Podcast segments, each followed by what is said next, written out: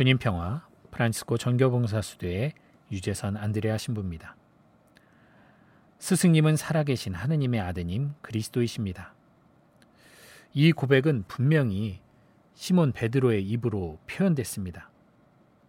근데 주님께서는 이 표현을 베드로의 믿음의 고백으로 말씀하지 않고 오히려 어, 이것은 베드로의 생각에서 비롯된 것이 아니라 하느님께서 알려주셨고 또 베드로는 그 전에 들은 바를 고백한 것을 말씀을 하고 계세요.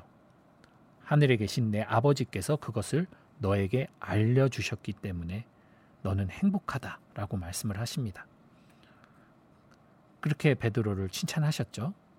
왜냐하면 하느님의 말씀을 제대로 알아듣고 제대로 고백했기 때문이죠. 뭐 솔직히 말씀드려서 이것은 베드로의 믿음의 고백이었죠. 베드로가 믿고 베드로가 어, 이해한 바를 고백한 건데요. 하지만 여러분들도 잘 아시다시피 베드로는 그 믿음이 흔들리죠. 그는 진짜 불변할 거라고 믿었어요. 자신의 믿음대로 그 고백대로 주님을 위해 스승님을 위해 목숨을 바칠 각오도 했어요.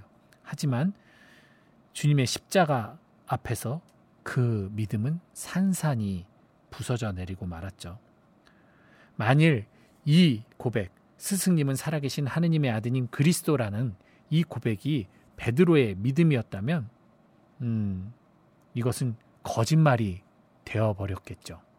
하지만 하느님으로부터 전해들은 말씀의 응답이었다면, 그는 단지 인간의 나약함으로 인해 자신의 부족함으로 인해 스승님의 죽음 앞에서 두려운 나머지 귀가 막히고 입이 막혔던 것일 뿐입니다. 그래서 예수님께서 부활하여 다시 베드로 앞에 나타났을 때 귀가 열리고 입이 열려서 주님께 사랑을 고백하고 또 다시 나의 양들을 치라는 주님의 말씀을 받아들일 수 있게 되죠. 바오로 사도 또한 마찬가지입니다. 바오로 사도는 아예 예수님을 만나 뵌 적이 없어요. 예수님과 밥을 먹어본 적도 없고 살아 계셨던 예수님을 체험한 적이 단 한 번도 없습니다. 그렇기 때문에 그는 사실 어, 그리스도교를 어, 이단으로 볼 수밖에 없었고 어, 소문으로 들은 예수님의 부정적인 이야기들로 그리스도인들을 증오했었죠. 하지만 다마스쿠스에서 어, 전해들은 예수님의 말씀을 그가 듣고 그 들음으로써 선포자가 되었고 박해자에서 사도로 극적인 변화가 가능했죠.